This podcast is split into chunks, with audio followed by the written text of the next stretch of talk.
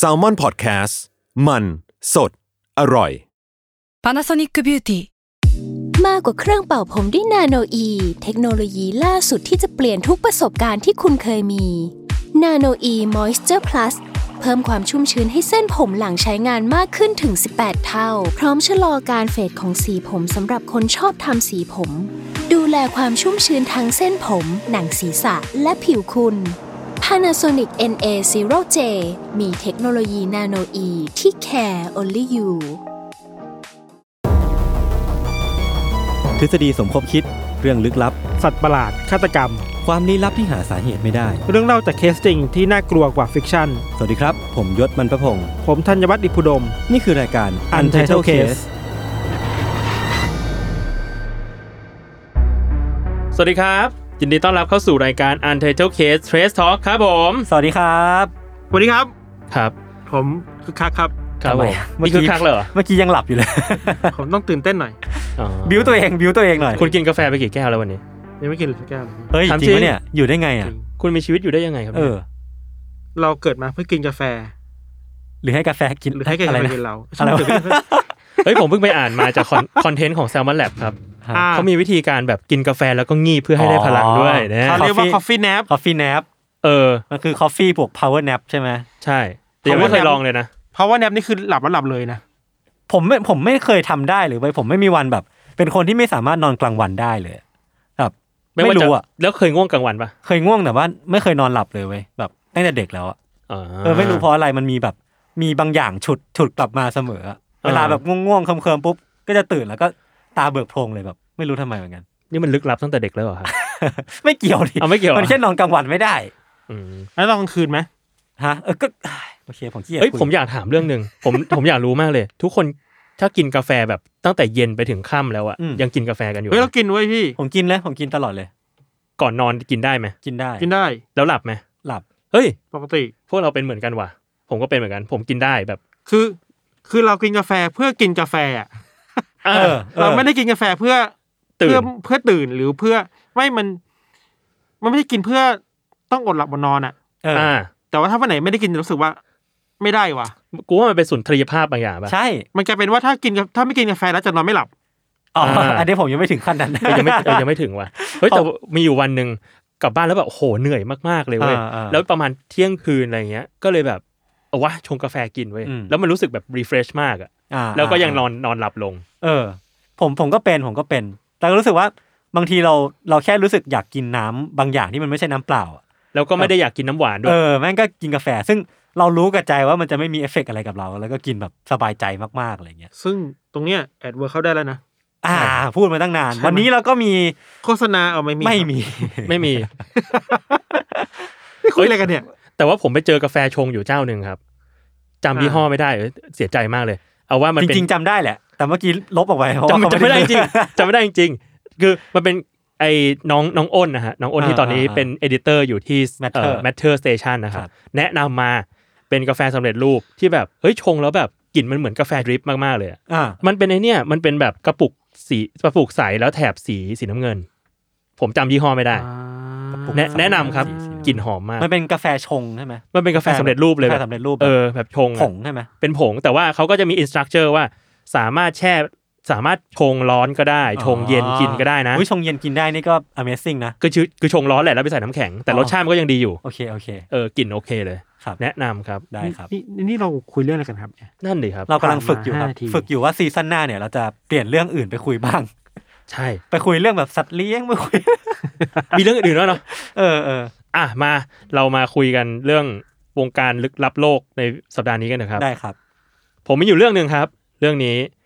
เอ่อเกิดขึ้นที่ประเทศโคลอมเบีย อืมอืมเอ้ยโหไม่เคย แทบจะไม่เคยเล่าไปถึงแบบโคลัมเบีย แถวๆนู้นเลยเนาะ เออ เออ ตอนเนี้ยคือโคลอมเบียกำลังมีปัญหาเรื่องระบบนิเวศอย่างจริงจัง คือืออฮึ ซีเรียสเลยนะ แต่เดี๋ยวพูดเรื่องโคลอมเบียนิดนึงก่อน อ่าอ่า คือโคลอมเบียเนี่ยมันเป็นประเทศ อ่ะฮะ ซึ่งมันอ่านว่าโคลอมเบีย ใช่ไม่ใช่โคลัมเบีย ไม่ใช่โคลอมเบีย อ๋อแต่นขีน L U M L O M อ้าวเหรอจริงเหร โค อ ลอมเบียเลย เออ เออ เพราะว่าถ้าโคลัมเบียมันเป็นรัฐหนึ่งของอเมริกา โอเคเก็ต เอ แล้ว อ ทีเนี้ยโคลอมเบียเนะครับอยู่แถบอเมริกากลาง ครับ หนึ่งในคนดังที่สุดที่มีชีวิตอยู่ที่เนี่ย ก็คือพาโบลเอสโคบา อ๋อโอเค ราชาโคเคนของโลกนี้นะฮะ ครับ แล้วปัญหาเนี้ยก็เกี่ยวกับเอสโคบาร์นี่แหละ อ่า เรื่องก็คือในช่วงประมาณยุค 80 นะครับ ตอนที่เอสโคบาร์ยังมีชีวิตอยู่เนี่ยเขาไปซื้อฮิปโปโปเตมัสมาเลี้ยงที่สวนสัตว์ คนอะไรวะ ต้องเป็นคนแบบไหนวะ รวยมากรวยจัด เออเออเออ ซื้อฮิปโปมาเลี้ยงก็ทำมาแล้วก็มาเลี้ยงอยู่ในสวนสัตว์ส่วนตัว อ่าฮะ สี่ตัว โหไม่ใช่แค่ตัวเดียว เออ ซึ่งอันนี้ผมขอแวะเรื่องฮิปโปก่อน ครับ รู้ไหมว่าชื่อฮิปโปโปเตมัสเนี่ยแปลว่าอะไร เอ้ยผมเคยรู้ผมเคยรู้ เฮ้ย แต่แต่ผมจำไม่ได้แล้ว เคยฟังจากวิดแคสมั้ง ไม่ผมรู้ ว่าอะไร แต่ว่า ครับ ผมให้เฉลยก่อนเดี๋ยวผมบอกว่าใช่ไหม เอ้าเฮ้ยขี้โกง อย่าง นี่ นี้ ห ก็ ว่า ไม่ใช่ ดิอย่างนี้ขี้โกง อะไรวะ คือว่าฮิปโปโปเตมัสเป็นคำกรีกครับ อ่า ฮิปโปเนี่ยแปลว่าม้า อ่า ส่วนโปเตมัสแปลว่า แม่น้ำหรือน้ำ อ๋อ เพราะฉะนั้น ป็ ฮิปโปโปเตมัสอะแปลว่าม้าแห่งแม่น้ำ ม้าแห่งแม่น้ำ หรือว่าม้าน้ำ อ๋อ มันดูไม่เป็นม้าเท่าไหร่นะมันดู เออ ตัวใหญ่กว่าม้าอีก แต่จ นะ ริงๆหน้ามันอ่ะ ถ้าไม่อ้วนอ่ะ มันจะมีความแบบหน้ายาวๆจมูกก็โตๆเหมือนม้าประมาณหนึ่งเหมือนกันครับ แต่ว่าต้องไป โรส คาร์ดิโอนิดนึงเนาะ เออเออใช่ใช่ใช่ อ่า เออนั่นแหละครับโอเคกลับมาที่ฮิปโปของเอสโคบาครับ อืม หลังจากที่เอสโคบาเสียชีวิตลงนะฮะฮิปโปก็โดนทิ้งไว้ที่สวนสัตว์ อือหือ จนกระทั่งพวกวันจนกระทั่งพวกมันก็หลุดออกมาในวันหนึ่งฮะซึ่งปัญหาแม่งเริ่มตรงเนี้ยเพราะว่าฮิปโปอ่ะมันเป็นสัตว์พื้นถิ่นที่แอฟริกา อืม อืม แล้วดันเป็นสัตว์ที่ก้าวร้าวมากก้าวร้าวแบบ ดุบันดุดันมาก โคตรดุมีรายงานว่าคนแอฟริกาโดนฮิปโปฆ่าตายปีละห้าร้อยคน โอ้โห ทีเนี้ยพอหลุดมาอยู่ในธรรมชาติที่โคลอมเบียครับ มันก็กลายเป็นเอเลียนสปีชีส์ อืม คือเป็นพันธุ์สายพันธุ์แปลกปลอมลุกลานระบบนิเวศอะไรเงี้ยแล้วก็ไม่มีศัตรูทางธรรมชาติอะไรเลย อืม อยู่ที่นี่แบบกูสบายมากกูอยู่แบบสูงสุดของห่วงโซ่ ก็เลยขยายพันธุ์แบบไม่อาจจะหยุดยั้งได้ อ่า จาก 4 ตัวเนี่ย ในปี 2016 ฮิปโปของเอสโคบาก็ขยายพันธุ์จนมีจำนวนราวๆ40-60 ตัว โอ้โห อันนี้คือปกติไหมไม่ปกตินะเยอะเกินไปปะ เยอะเกิน ไป อ่า เยอะเกินไป จนกระทั่งปัจจุบันเนี้ยครับ ตอนนี้ อ่า ปี 2021 เนี่ย มีอยู่ประมาณ 80ถึงร้อยตัว โอ้โห ซึ่งแบบโคตรเยอะ เป็นประชากรแบบดุดันอ่ะ เยอะมาก เออ แล้วนักวิทยาศาสตร์โคลอมเบียก็เลยกังวลกันมาก เพราะว่าเขาคาดการณ์ว่าภายในปี 2039 เนี่ย อืม ฮิปโปของเอสโคบาเนี่ย น่าจะมีจำนวนประมาณ 1,400 ตัว โอ้โห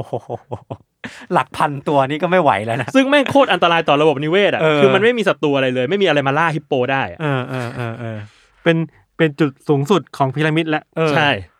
แบบว่าในส่วนห่วงโซ่อาหารเนี่ยข้างล่างเป็นสัตว์นั่นสัตว์นี่ข้างบนคือฮิปโป ทีเนี้ยครับเขาก็เลยมีหลักการออกมาว่า ถ้าจะรักษาระบบนิเวศเอาไว้อะต้องลดจำนวนฮิปโปลง 30% อืม มันก็มีคนเสนอทางมาอยู่ อืม ทางแรกเนี่ยก็คือ เฮ้ย เราทำหมันมันได้ไหมปณีประนอมกับฮิปโปหน่อยอะไร อ่า เงี้ย อืม แต่ปรากฏว่าฮิปโปเป็นสัตว์ที่ทำหมันยากมาก ทำไมอ่ะ ไม่แน่ใจว่าเกิดอะไรขึ้น แต่ว่าเขาทำ อ่าอ่า เขาจากรายงานคือเขาทำหมันได้เฉลี่ยปีละตัว โอ้โห แล้วมันเมื่อไหร่มันจะหมดอ่ะ ซึ่งร้อยตัวก็คือคุณใช้ร้อยปี โอ้โห เออแล้วมีอีกทางหนึ่งก็คือเปิดทางอนุญาตให้คนเข้ามาล่าฮิปโปได้ อ่านี่ก็โหดร้ายนิดนึงนะ เออก็จะโหด ก็โหด นินึง ร้ายนิดนึงนะ มันเหมือนแบบหลาย ๆ ประเทศที่เปิดให้ล่าสัตว์ได้เพื่อควบคุมจำนวนประชากร อ่าา เหมือนใครเคยอ่านสเตตัสของคุณพิเศษ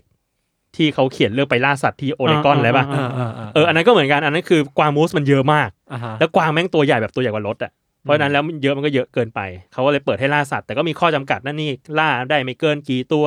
ม อะไรเงี้ย อื ประมาณนั้นใช้ปืนล่าได้กี่ตัวอะไร อื เงี้ย มอืม อันนี้ก็เหมือนกัน ก็อาจจะเปิดให้ล่าฮิปโปได้ ก็สงสารน้องอ่ะ เอาจริงๆแล้วคือมันเป็นเรื่องที่แบบ ผมว่าจุดเริ่มต้นมันคือการที่เอาเอาสัตว์ที่ไม่ควรจะอยู่ในระบบนิเวศเนี้ย อืม มาเข้าอยู่ในระบบนิเวศที่มันกลายเป็นราชาแต่เพียงผู้เดียว แล้วก็ไม่มีแบบการแบบแบ่งพัดแบ่งสู้อ่ะไม่ไม่มีการเสียชีวิตมีแต่การเพิ่มเพิ่มเพิ่มอย่างเดียว เออ มันก็เลยแบ จริ บ ง พังพังกันไปหมดอ่ะ มันเหมือนช่วงหนึ่งป่ะ ที่ประเทศไทยก็มีแบบปลาซักเกอร์มาแพร่พันธุ์อยู่ในน้ำเยอะมาก ใช่ใช่ใช่ ที่คน ใช่ กลัวว่าถ้าเอาไปปล่อยในแม่น้ำลำคลองอะไรอะไรเงี้ย เออ เออ ไม่ใช่ลำคลองในแม่น้ำอะไรปะ อืม ใช่ แล้วไม่ทำให้ระบบนิเวศมันพัง คือมัน ใช่ ก็พังได้จริงๆอ่ะ ใช่ไหม ม ตอน นั้นมั เซอร์เคิลมันไม่ได้บาลานซ์อ่ะ ตอนนั้น อืม ถ้าที่เท่าที่จำได้คือมันมันพังไปประมาณหนึ่งเพราะว่า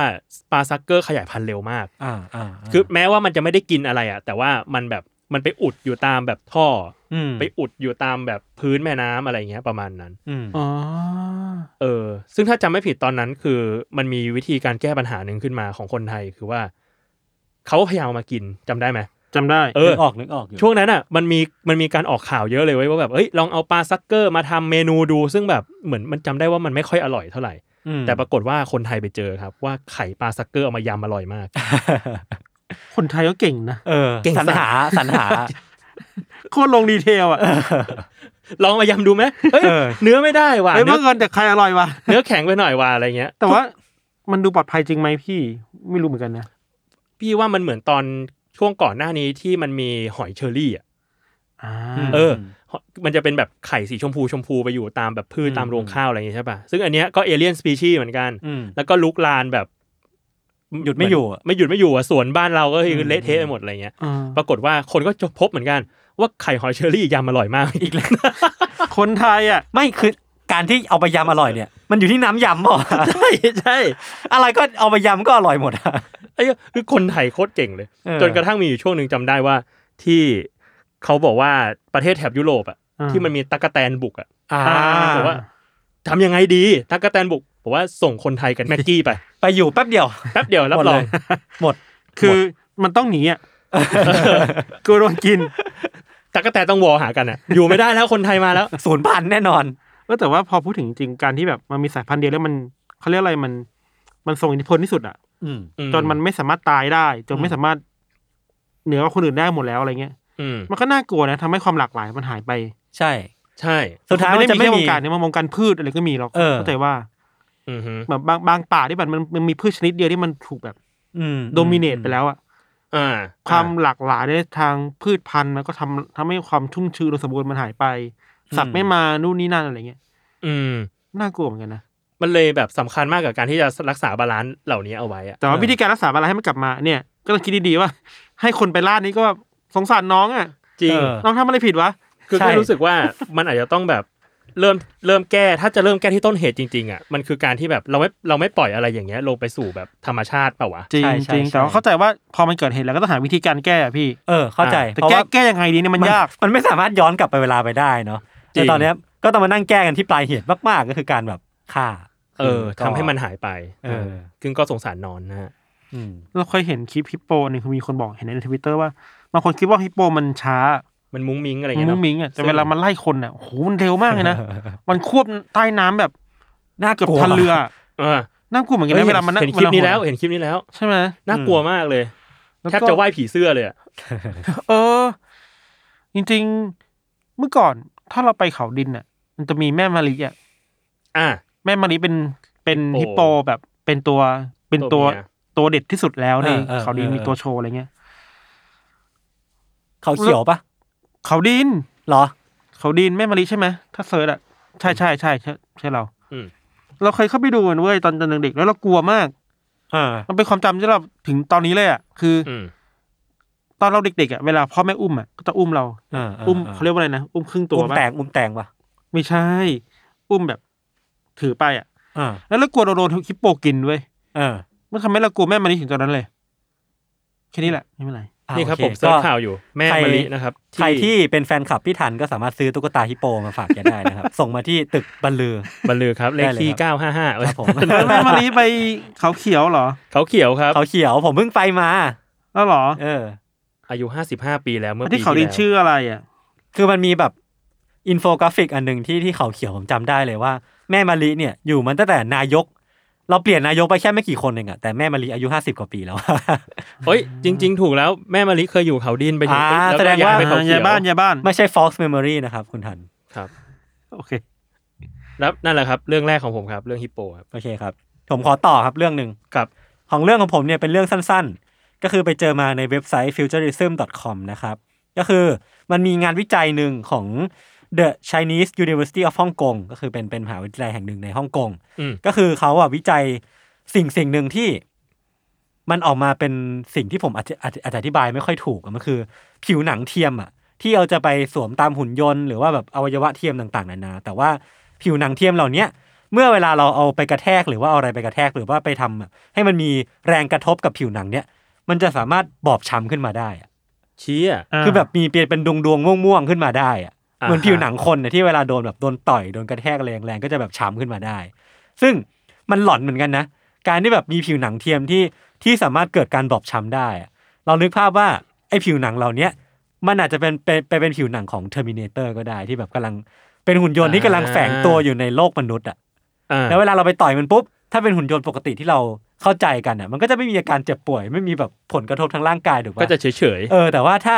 เราไปต่อยมันปุ๊บ มันมีผิวม่วงๆขึ้นอ่ะอ้าวมันไม่ใช่หุ่นยนต์นี่หว่ามันเป็นคนนี่หว่าอะไรเงี้ยมันมีความแบบแนบเนียนแฝงขึ้นมาอีกอีกระดับหนึ่งอ่ะ อืม เออเออเออน่ากลัว อ่า น่ากลัว แปลว่าอีกหน่อยเราอาจจะดีเทคได้ยากขึ้นว่า ใช่ ใครเป็นมนุษย์เหมือนเรา ใช่ใช่ใช่ใช่เออจุดประสงค์ของไอ้งานวิจัยเนี้ย คือเขาบอกว่ามันจะทำให้เราสามารถทดลองอะไรต่างๆ ให้มันให้มันได้ง่ายขึ้น อย่างเช่นว่าถ้าสมมติว่าเป็นหงส์ยนต์ เราจะทดทดลองแบบปฏิกิริยาต่างๆ แทนแทนมนุษย์ได้ในระดับหนึ่ง อืม แล้วก็อีกอย่างหนึ่งคือว่า สมมุติว่าคนคนหนึ่งเนี่ยเป็นเป็นคนพิการแล้วก็ติดอวัยวะเทียมอ่ะสมมุติว่าเขาไปกระแทกเอาแขนเทียมไปกระแทกที่ไหนอ่ะเขาจะไม่รู้ตัว แต่ว่าถ้าสมมติว่าผิวหนังมันบอบช้ำได้เนี่ย เขาก็จะรู้ตัวขึ้นมาระดับหนึ่งแล้วว่าอ่ะเขาไปกระแทกนู่นนี่มาก็จะได้ระวังมากขึ้นอะไรเงี้ยเออเออเออประมาณนี้ประมาณนี้ อ๋อมันก็เอาไว้สำหรับซ่อมบำรุงด้วยแหละว่าเอ้ยตรง ใช่ นี้มันไปกระแทกมานะ ใช่ใช่ใช่ใช่ใช่ อืม ประมาณนั้นครับ ผมคิดถึงหนังเรื่องหนึ่งที่เพิ่งดูในเน็ตฟลิกอะที่เป็นหนังซอมบี้อะ จุดจุดสื่อใครเซ็น ไม่ใช่ อันนั้นทั้งกลางอาณาเขตละ แต่แต่อันนี้ก็สนุก นะครับ เดี๋ยวเรามาคุยกันเรื่องนี้ก็ได้ ไอ้นั่นน่ะที่เดฟปาติต้าเล่นเรื่องนั้นนะ Army of the Dead อ๋ออาร์มี่ออฟไม่ใช่เหรอ อามีรับเดทอ่ะ เออเออ คือสปอยป่าวะ ก็ก็ ก็สปอย อ่ะพี่จะพูดแค่ไหนอ่ะ ผมดู เออ แล้วอ่ะ อ่ะเดี๋ยวงั้นบอกว่าเดี๋ยวเดี๋ยวจะสปอยอามีรับเดท ใช่ครับ ถ้าใครไม่อยากสปอยนะครับสกิปไปสองสามทีนะครับ ครับผม คือว่ามันมีมันมีมันมีการซ่อนอะไรบางอย่างไว้ในซอมบี้เว้ยคือมัน อ่าฮะ คือหนังซอมบี้ใช่ป่ะ เออ แล้วแต่ว่าเวลามันมีฉากที่พวกพวกพวกพระเอกต้องบุกไปฆ่าซอมบี้อะไรเงี้ย อืม เวลาซอมบี้โดนยิงจะมีเลือดออกบ้างอะไรออกบ้าง อ่าอ่า แต่มีบางตัวโดนยิงปุ๊บเนี่ย มันจะแบบไม่มีเลือดออกมันจะมีแบบน้ำมันออกมาเว้ย อ่ะฮะ แล้วมีคนเฉลยว่าเนี่ยไม่ใช่ซอมบี้นี่คือหุ่นยนต์เอเลี่ยน อ๋อ ไอเชีย ที่แฝงกันมาพ่วงกับแฝงว่าเอ้ยหรือว่ามันมีหุ่นยนต์มาแฝงตัวอยู่ในซอมบี้ด้วยมะอะไรเงี้ย เออ อะไรวะคือแบบ เออทำไมทำแล้วทำไมต้องมีการซ่อนอีสเอ็กเลยวะ เอ อ ซึ่งมันก็อาจจะนำไปสู่ภาคสองหรือเปล่า ไม่รู้แต่แบบมีมีเราสูดูแล้ว มีแล้วไงวะ เออ มีแล้วไม่รู้สึกว่าวาวขึ้นอ่ะ ไม่เข้าใจ ไม่เข้าใจว่ามีทำไม ใช่เพราะว่าตอนจบมันก็ไม่ได้นำไปสู่อะไรนึกออกปะเออเออเออ ที่แบบมีคนมาเฉลยว่ามันมีหุ่นยนต์ในซอมบี้แล้วก็อ๋อเหรอเออ เออ เออ ก็ดี โอเคก็ดีครับ แต่ว่ายังไม่รู้ว่าอะไร ไม่รู้ว่า ยังไม่ว้าวยัง ไม่ ไม่ว้า ว้าว ว อ่าฮะ โอเค มาผมมีอีกเรื่องหนึ่งครับ ครับ เรื่องนี้เป็นเรื่องที่ไปแชร์ใน Facebook แล้วก็พวกคุณบอกว่าอยากจะมาฟังที่นี่นะฮะ ใช่ครับผมขี้เกียจอ่านขี้เกียจดูครับ ครับ ขอบคุณครับ ครับผม คือว่าไปเจอแอคเคาท์ทิกตอกอันหนึ่งมาครับ อืม แนะนำโดยคุณต้นกล้าอาร์ตไดแห่งแซมมอนแลบ ฮัลโหลครับ ที่ ผมต้นกล้าครับ ครับ ที่เขามีสโลแกนประจำตัวว่าไม่ได้เบียวแต่เป็นหนึ่งเดียวกับซีไอ ซีไอเหรอ เป็นอาร์ตดีเลกเตอร์ลูกค้าครับ ใช่ฮะ เอ้ยผมเวลาเขาผมไปเจอเขานี่นะเดี๋ยวเขาแบบเขาไม่ค่อยเปิดหน้าจอคอมเดียวใช่ไหม อ่า เออ เขามีอยู่สามจอได้ เขามีสามจอจอหนึงจะเป็นงานหลัก อ่า จอซ้ายก็จะเป็น เฮ้ยงานหลักนี่บางทีไม่ มี บางทีไม่มี อีกจอหนึงก็เป็นมีกราฟสูงขึ้นสูงขึ้น อ่า ขึ้นลงขึ้นลง ครับ อีกจอหนึงก็เป็นราคาอะไรบางอย่าง เอาไปซื้อขาย เอาไปซื้อขาย เอาไปซื้อขาย นี่มึงต้องแค่มึงเป็นอาร์ตได้หรือมึงเป็นนักเทรดเดอร์ นักลงทุน หรือมึเป็นักลงทุนวะคือ อาร์ตไดนี่งานอดิเรก คือชีวิตเขาหายใจออกหายหายใจออกเป็นคริปโตมาแล้วนะ ใช่ครับ พอๆกับคุณอ๋องห้องคุณนะครับ แต่คุณอ๋องนี่ผมคุยเมื่อวานบอกว่าห้ามพูดชื่อคริปโตให้ได้ยินนะครับตอนนี้ ทำไมอ่ะเขาโกรธเหรอ เขาโกรธอยู่ครับว่าโกรธอีลอนอยู่ เรียกว่าอีเวนอยู่ตอนนี้ โอเคครับ กลับมาที่เรื่องพี่โจครับ โอเคครับ อ่ะบัญชี t ิ k t o k นี้นะครับ คือคุณต้นกล้าแนะนำมา เป็นชื่อว่า the a system อืม เออเป็นระบบอะไรเงี้ย อือฮึ เออคือเจ้าของเนี่ยชื่อว่าคุณคริสฮะ อืม คุณคริสเนี่ย เรื่องที่พิเศษมากๆของเขาอะคือเขามีอาการทางจิต อืมอืม เป็นโรค DID หรือว่า dissociative identity disorder อืม แปลเป็นไทยว่าโรคหลายบุคลิก อือฮึ เหมือนในหนังแบบสปลิตของเอ็มไนชามาลันนะฮะ ครับ ที่เจมส์แม็กอวอยเล่น แต่ว่าคืออันนี้มันไม่พอมันไม่ใช่หนังมันเลยว้าวมากเว้ย อืม เพราะมันไม่ใช่การแสดงมันเป็นเรื่องจริงอ่ะเขาเป็นอยู่จริง ๆอ่ะคือในคลิปมันก็จะเป็นการอัดพูดคุยกับกล้อง หรือพูดคุยกับแฟนเขาเขามีแฟนด้วย อืม เป็นการใช้ชีวิตในแต่ละวันของคุณคริสเนี่ยแหละแต่ว่าเป็นบุคลิกต่างๆกันออกไป อืม เออ ซึ่งแต่ละบุคลิกก็จะมีชื่อเป็นของตัวเอง อือฮึ มีคาแรคเตอร์เป็นของตัวเอง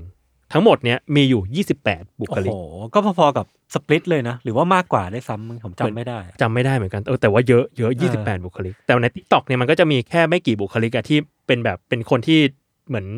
โซเชียลแอคทีฟหน่อยอะไรเงี้ย อ่าโอเค เออก็จะแวะเวียนกันมาเล่น t ิ k t o k กัน ม มีทั้งผู้ชายมีทั้งผู้หญิงแล้วก็หลากหลายวัย อืม เออ ที่จะมาบ่อยๆ ก็จะเป็นอย่างเช่น ชื่อว่าอเล็กซ์ อืม อืม อเล็กซ์นี่จะเป็นบุคลิกผู้ชายเป็นเหมือน enforcer ของกลุ่ม อืม เป็นผู้ปกป้องระบบ เขาจะบอกว่า I'm an enforcer of the system อะไร อื เงี้ย มก็เหมือนในสปลิตที่ก็จะมีตัวละครหลักตัวหนึ่งอะไรอย่างงี้ป่ะ เป็นเสาหลัก เออเออ คอยบาลานซ์ทุกอย่าง เออ เออเขาบอกว่าเขาเป็นแบบ physical enforcer คือเวลาที่จะเกิดเรื่องอะไรแบบอันตรายขึ้นกับ อืม กับร่างกายนี้ ก็จะเอา คุณ ตัว คริส นี้ ก็จะเอาตัวเนี้ย เล็กออกมา บุคลิกนี้ก็ออกมาปกป้อง อืม อีกคนอีกคนหนึ่งที่มาบ่อยๆชื่ออาร์ต อืม อาร์ตก็เป็นบุคลิกเป็นสาวน้อย า ที่บอกว่าเป็นตำแหน่งคือเป็นเกตคีเปอร์ ครับ คอยเปิดปิดบุคลิกให้ออกมาอะไรเงี้ยแล้วก็ อืม จะชอบใส่หูแมวทุกครั้งที่ออกมา อืม เออเฮ้ยน่ารัก เออ อีกคนหนึ่งก็คือแอชลีย์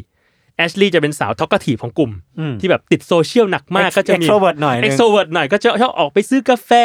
อ่า คุยกับทิกตอกอะไรเงี้ย นั่นนี่เยอะมากอะไรเงี้ย อีกคนยังชื่ออัชเชอร์แอชเชอร์ ครับ แอชเชอร์จะเป็นหนุ่มมั่นขี้วอยวายหน่อยอะไรเงี้ย อืม ประมาณนี้ อืม คนห้าตัวเนี้ยก็จะเป็นบุคลิกที่ออกมาบ่อย อืม ๆ ก็จะ อืม จะมีชื่อกลุ่มด้วยนะ ชื่อว่า The Front Five อ่า ไม่เท่นะ แน่นอนว่าคนตั้งอ่ะก็คือแอชลีย์ โอเค เป็นคนที่แบบเออเป็นบุคลิกที่ดูแบบว่า เขาจัดการ เฮ้ยเรามาตั้งกลุ่มกันดีกว่า เรามาตั้งชื่อกันดีกว่าทุกคนอะไรเงี้ย เราเป็น The เออ Front Five กันไหมอะไรเงี้ย แก๊งเรา เออ นั่นแหละ ก็เลยรู้สึกว่า เออก็ลง ผมก็ลงคลิปเนี้ยลงไปใน Facebook แล้วก็มีต้นกล้ามาเสริมในโพสต์ อืมอืม ว่าเขาไปศึกษาเพิ่มเติมมาคนนี้นี่เขา แบบ เฮ้ย เขาไม่ได้เบียวเขาเป็นหนึ่งเดียวกับ t ิ k t o k เขาก็บอกว่าคุณคริสที่เป็นโฮสต์หรือเจ้าของร่างเนี่ย เล่าว่าเขาไม่มีความทรงจำในช่วงเด็ก อื ช่วงประมาณ4ี่ถึงแปดขวบ ครับ คือเข้าใจว่าเป็นช่วงที่เจอปัญหารุนแรงมากๆ จนต้องสร้างบุคลิกขึ้นมา อ่าโอ เนี่ย เค แหละ เจอทรมาดวงอย่างเนาะ ใช่ใช่แต่เรื่องที่ดีก็คือไม่พี่พูดไปข้างต้นคือเขามีภรรยาด้วย อืม คือซึ่งภรรยาภรรยาเขาเป็นพยาบาล อืม ก็เลยเข้าใจแล้วก็ดูแลเขาดีมาก ดี มี จัง มีแอคเคาท์แยกด้วย อืม ชื่อว่า system spouse หรือว่าคู่หมั่นของระบบ อ่า เออ ก็จะมีคอนเทนต์ที่น่ารักน่ารักเยอะมากมาย อืม เช่นแบบ อืม ทำขนมแล้วให้แต่ละบุคลิกมาชิมเป็น round table robin อะไรเงี้ย round อืม robin อืม react ก็ต่างๆกันไป หรือว่าเล่าชีวิตการเป็นคู่ชีวิตของคนที่เป็น DID อืมอืม อะไรแบบนี้ โอ้มันดีจังเลยอ่ะ เออ ผมรู้สึกว่าการ มันจะเรียกว่าการ normalize ได้ไหมนะ เอ้ย ใช่ชอบสิ่งนี้เหมือนกันนะ เออ อืม เออ ชอบรู้สึกชอบที่รู้สึกว่า เราเห็นวิถีชีวิตเขาอะ ใช่ใช่ เออ จะได้ แล้ว ไม่เป็นมิสเนาะ เออแล้วเราไม่รู้สึกว่าโหเขาอยู่ไกลตัวมากคนที่เป็นโรคหลายบุคลิกนี่มันเอาใจยากหรือเปล่าวะ อืม อะไรอย่าง อื เงี้ย มอืม เออ มน่าสนใจดีนะ เราเราไม่เคยเห็นการแสดงออก แบบ ใช่ใช่ เราเคยรู้ เคยได้ยินชื่อโรคนี้ ใช่ เคยอ่านอ่านมาบ้าง แต่ว่า เออ พอมันเป็น ใครจะไปคิดว่า t ิ k t o k อ่ะ นอกจากเป็นแพลตฟอร์มที่แบบ มัน entertaining มันแบบทำให้เราได้ มันช่วย ได้เจอด้านใหม่ เออ ๆ ของโลกใบนี้อะ มันช่วยทำให้เราเข้าใจ เออเออ คนที่เป็น ออ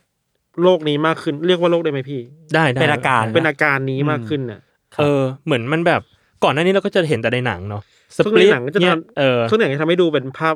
น่ากลัว อ่าอย่าง อ่า สเปคที่ชัดเจน แย่ไป เออ ที่ เราเราไม่มั่นใจว่าจะอาจจะมีบางคนที่อยู่กับสิ่งนี้ได้แล้วอะ ครับ หรือเปล่า อืม อะไร อื เงี้ย มอืมอืม เหมือนเนี่ยเขาก็อย่างที่ยศบอกเลยเขาพยายามเหมือน normalize มันอะ อืม แล้วก็การที่เขามีคู่ชีวิตอยู่ด้วย มันก็ทำให้เห็นว่าแบบเอ้ยเขาใช้ชีวิตแบบนี้นะ ใช่ มันคือความธรรมดา อืม บางอย่าง แต่ว่าก็ต้องยอมรับว่าเออสิ่งที่เขาเผชิญอยู่มันก็อาจจะมีด้านที่ต้องซัฟเฟอร์บ้างแต่ว่า อืม เขาก็เลือกที่จะเผยด้านธรรมดาของตัวเองออกมา ซึ่งมันก็มันก็ทำให้เราได้เห็นโลกในอีกที่มันกว้างขึ้นนะผมชอบมากเลยแบบ เออ มันมีคลิปอยู่บางคลิปอะที่ชอบมากคือมันเป็นแบบเหมือนสลับบุคลิกาอากาศอะ อ่า เออตอนแรกเป็นอุบุคลิกนี้อยู่ แล้วอยู่ๆก็เปลี่ยนแบบชิฟเลยอะ เออ เออสมมุติว่ากลกลายเป็นแบบแอชลีย์ก็อยู่ๆก็กลายเป็นสาวทอกทีฟขึ้นมาทันทีอะไร อื เงี้ย มอืม เออแล้วเรารู้สึกว่าโหสิ่งนี้มันเปิดโลกมากอะ จริงจริงจริง เฮ้ยผมมีเรื่องครับ ครับ ครับ ที่โจเล่ามาผมจำได้เคสหนึ่งที่ผมเคยไปศึกษามา ครับ เฮ้ยคุณฟังดูสายตาพวกคุณดูไม่เชื่อผมเลย เออ ว่ะ ผมไม่เชื่อแหละ พอเวิร์กฟอมโฮมไปนานๆเนี่ยว่ามันดูสายตาพวกคุณเองผมรู้สึกว่าเอ้ยอันนี้มันยังไงวะ เออ ผมเริ่มขาดเส้นของการแบบเจอผู้คนแล้วนะ เออ ผมเริ่มไม่ผมขาดความเชื่อใจในพี่มานานแล้ว เอ้ยมันมีอันหนึ่งที่ออสเตรเลียมั้งคือแบบมีผู้หญิงไม่แน่ใจว่าประเทศไหนนะครับ มีผู้หญิงคนหนึ่งที่แบบว่าเขาเคยถูกพ่อพ่อ abuse มาหนักมากอะ อืม จนแบบทำให้ต้องเวยต้องมีบุคลิกเพิ่มอะ อือหือ อ่า เพื่อเพิ่มมาเป็นเกราะป้องกันตัวเอง อืมอืม เวลาที่พ่อทำร้ายก็จะมีคนนี้มาปกป้อง อืมม หรือว่าเรามีทรมาในใจปุ๊บมันก็จะมีบุคลิกสี่ห้าคนออกมาเยียวยากันเองอะไรเงี้ย อือหือ แล้วเขาเองก็สู้กับการที่ถูกพ่อ abuse มาตลอด abuse ในแง่ที่แบบใช้ความรุนแรง อืม ตบตีด่าทออะไรเงี้ยเป็นข้อที่ท็อกซิกอะเนาะพอโตขึ้นมา บุคลิกต่างๆ เนี่ย คุยกันในหัว อืม ว่าเราจะยอมไม่ได้แล้วนะ แล้วก็ร่วมมือกันฟ้องร้องพ่อเว้ย อืม เชี่ย เออมันคือมิชชั่นในการที่แบบบุคลิกมากกว่าหกสิบบุคลิกอะ่ะ เออ เกือบร้อยอะ่ะ มารวมกันมาคุยกันอ่ะ อ่าฮะ แล้วก็ฟ้องคนคนเดียว เพื่อมาต่อสู้กับพ่อสู้ฟ้องร้องคดีพ่อแบบ อ่า พ่อต้องชดใช้อะไรบ้างอะไรเงี้ย อืม อืม คือแบบเออแบบมันก็มีแง่บวกเหมือนกันนะ อืมอืม ในแง่ที่แบบ บางทีเรามองว่านี่คือโลกของคนที่ไม่ปกติ อืม เราไปตีตราเขาอะ อื อื ม ม จริงๆแล้วบางที มันก็จริงๆเขาก็ต้องการการรักษาแหละ ใช่ อืม แต่ว่าในบางแง่มันก็ทำให้เราเห็นพลังแบบนี้ได้ด้วยเหมือนกันนะ อ่าอ่า พลังในการสู้อะไรบางอย่างอะไร เออ เงี้ย เออ อืมอืม หรือไม่ก็มองอีกแบบคือ ภาระที่เธอเจอแม่งหนักหนาจนถึงขนาดที่ว่าต้องใช้แรงใจของหกสิบคนน่ะ ใช่ ในการแบบผลักเพดานขึ้นมาเพื่อสู้กับอะไรบางอย่าง เท่าที่เราไปศึกษาไออาการแบบนี้มาส่วนใหญ่แล้วคือ จะมีวัยเด็กที่ไม่ค่อยดีอะครับ อืม ครับ เป็นทรมาบางอย่าง มีมีความมีความเจ็บปวดอะไรบางอย่าง จนทำให้ อืม ต้องจิตใจต้องสร้างบุคลิกใหม่ เพื่อมา ปกป้องตัวเอง ปกป้องด้วย เออ เยียวยาด้วย เออ มันคือกลไกการป้องกันตัวเองอะผมก็เค ใช่ ย ใช่ เคยได้ยินเรื่องนี้มาด้วยเหมือนกัน ใช่เอ้ยน่าเล่าในยูซีเนาะ เฮ้ย ดีนะดีนะ เวลาเราพูดอะไรประมาณนี้เราไม่เคยเอามาเล่าจริงๆเลยนะ เขาจะมีคนจดแล้วพวกมึงพูดอะไรไว้บ้าง ผมว่ามีนะ ทำเป็นเล่นไป เออ แต่ไปอ่านเรื่องเอ่ออาการ DID เนี่ยมาแล้วก็มันมีอันหนึงที่น่าคุยด้วยเหมือนกันนะ คือสุดท้ายแล้วความเป็นความเป็นเรามันอยู่ที่ตัวไหนเหมือนกันอะ อืม คือเขาบอกว่า อืม อาการเนี้ยมันทำให้เกิดความลำบากมีเกิดความข้อพิพาททางกฎหมายเหมือนกัน อืม ว่าแบบสมมุติว่าอย่างเงี้ยสมมุติที่ทันบอกว่า อืม บุคลิกเนี้ยไปฟ้อง หรือบุคลิกนี้ไปทำอะไรบางอย่าง แล้วบุคลิกอื่น ๆ โดยที่อาจจะไม่ใช่โฮสต์ก็ได้อะไรเงี้ยมันมันมีข้อผูกพันทางกฎหมายกับพฤติกรรมนี้ไหม อืม เออ อืม มันก็น่าน่าถกเถียงกันเหมือนกัน เออ เออ ก็จริงนะ มัน มัน มันคิดแม้กระทั่งว่ามันเป็นเชิงปรัชญาได้ว่า m ม n d กับเซลฟ์มันแยกกันแค่ไหน แล้วเซลฟ์ไหนคือเซลฟ์ที่แท้จริง หรือว่ามันไม่มี เออ ไม่มีเลยด้วยซ้ำ อืม อ่า เราไม่ได้มีแบบ ไม่ได้มีเซลฟ์อยู่แล้ว มันเป็นแค่แบบสารสื่อประสาทอะไรย่างเงี้ย เออหรือว่าแบบเนี้ยสมมุติว่าบุคลิกนี้กับอีกบุคลิกหนึ่งในร่างเดียวกัน คือคนเดียวกันไหม เออ เออ แค่นี้ก็ยากแล้วผมว่าแม่งแบบ ต้อง จริง ถกต้องคุยกันหลายศาสตร์มากเลย ซึ่งเหมือนเรื่องนี้เขาก็ยังถกเถียงกันอยู่นะในทางกฎหมายเออมันยากเหมือนกัน ผมไม่ได้เก่งพอจะคุยเรื่องนี้ขนาดนั้น ประมาณนั้นครับ หมดแล้วครับ คุณทันมีอะไรไหมครับ ผมมีเรื่องเดินแล้วทำหมดแล้วครับ โอเคครับผมมีอีกเรื่องแถม เชี่ยเขาแบก สปอย เขาแบกพวกเราอยู่อะพี่ทัน รายการที่เกิดมาเพื่อเขาเว้ย ผมแถมผมแถมอีกเรื่องหนึงครับ อันนี้สปอยนะครับ สปอยซีซั่นล่าสุดของ Attack on Titan นะฮะ อ่า บอกก่อน ถ้าใครดูเรื่องนี้เนี่ย อ่ะ เอาว่าช่วงท้ายเนี่ยนะครับ ถ้าใครยังอ่ะดูไม่ถึงซีซั่นล่าสุดนะครับ ปิดไปก่อนอได้นิเมะอนิเมะใช่ไหม อ อนิ นิเมะ เมะ อนิเมะ อ่ะ ปิดไปก่อนได้ ผมสามารถออกได้ไหมผมยังไม่ได้ดู ยังไม่เอ้ยจริงปะเนี่ เฮ้ ย ยคุณถึงแล้ว อ่าอ่าโอเคโอเค อ่าโอเค ถึงแล้วเนาะ ถึงแล้ว คุณรู้ใช่ไหมว่าผมจะเล่าเรื่อง รู้ อะไ แล้วรู้แล้ว โอเคครับ อ้าวรู้ได้ไงวะ บอกก่อนครับ คือใครเรื่องนี้เนะครับ น่าจะคุ้นเคยกับฉากที่มีชาวมาเล่ดื่มไวน์ อ่า เออ แล้วสุดท้ายก็ถูกทำให้กลายเป็นไททัน อ่า โดนแบบแปลงเป็นไททันอ่ะ จ ผ น มถึง เป็น แล้วผมถึงแล้ว อ่ากลายเป็นไททันวิปริต เพราะว่าในไวน์มีน้ำไข่สันหลังอยู่ ครับ ของซีกเยเกอร์ใช่ไหมฮะ อืม ทีเนี้ยบอกเลยว่าสาวกของเรื่องนี้ดีใจได้เลย อืม เพราะมีการผลิตไอไวน์แดงของชาวมาเล่เนี้ย ออกมาให้เป็นเจ้าของกัน ใครจะไป แล้ว กิน ร วะ สชาติแห่งชาวมาเล่ กูไม่กินแน่แน่ๆ กูคนหนึ่งอะไม่กินอ่ะ เป็น กิ การ นกินแล้วก็จะได้เป็นสิ่งหนึ่งเดียวกับซีกนะ เราจะได้ยินเสียงของเยซิกเยเกอร์ตลอดเวลาเนี่ย โดย ไม่เอาแน่นอนอ่ะ เป็นการคอลแลบกันครับ ระหว่าง Attack on Titan กับแบรนด์ไวน์ไม่ใช่ กับแบรนด์ที่ชื่อว่าคูรัน เป็น อ่าฮะ แบรนด์สาเกญี่ปุ่น อ่า อ่าอันเนี้ยก็คือผลิตไวน์แดงของชาวมาเล่แบบ Limited Edition เออ ราคา 2,400 บาท อุ้ยก็ถือว่าสูงอยู่เหมือนกัน หรอในแง่ขวดไวน์ขวดหนึ่ง ไวน์ ผมว่ามันก็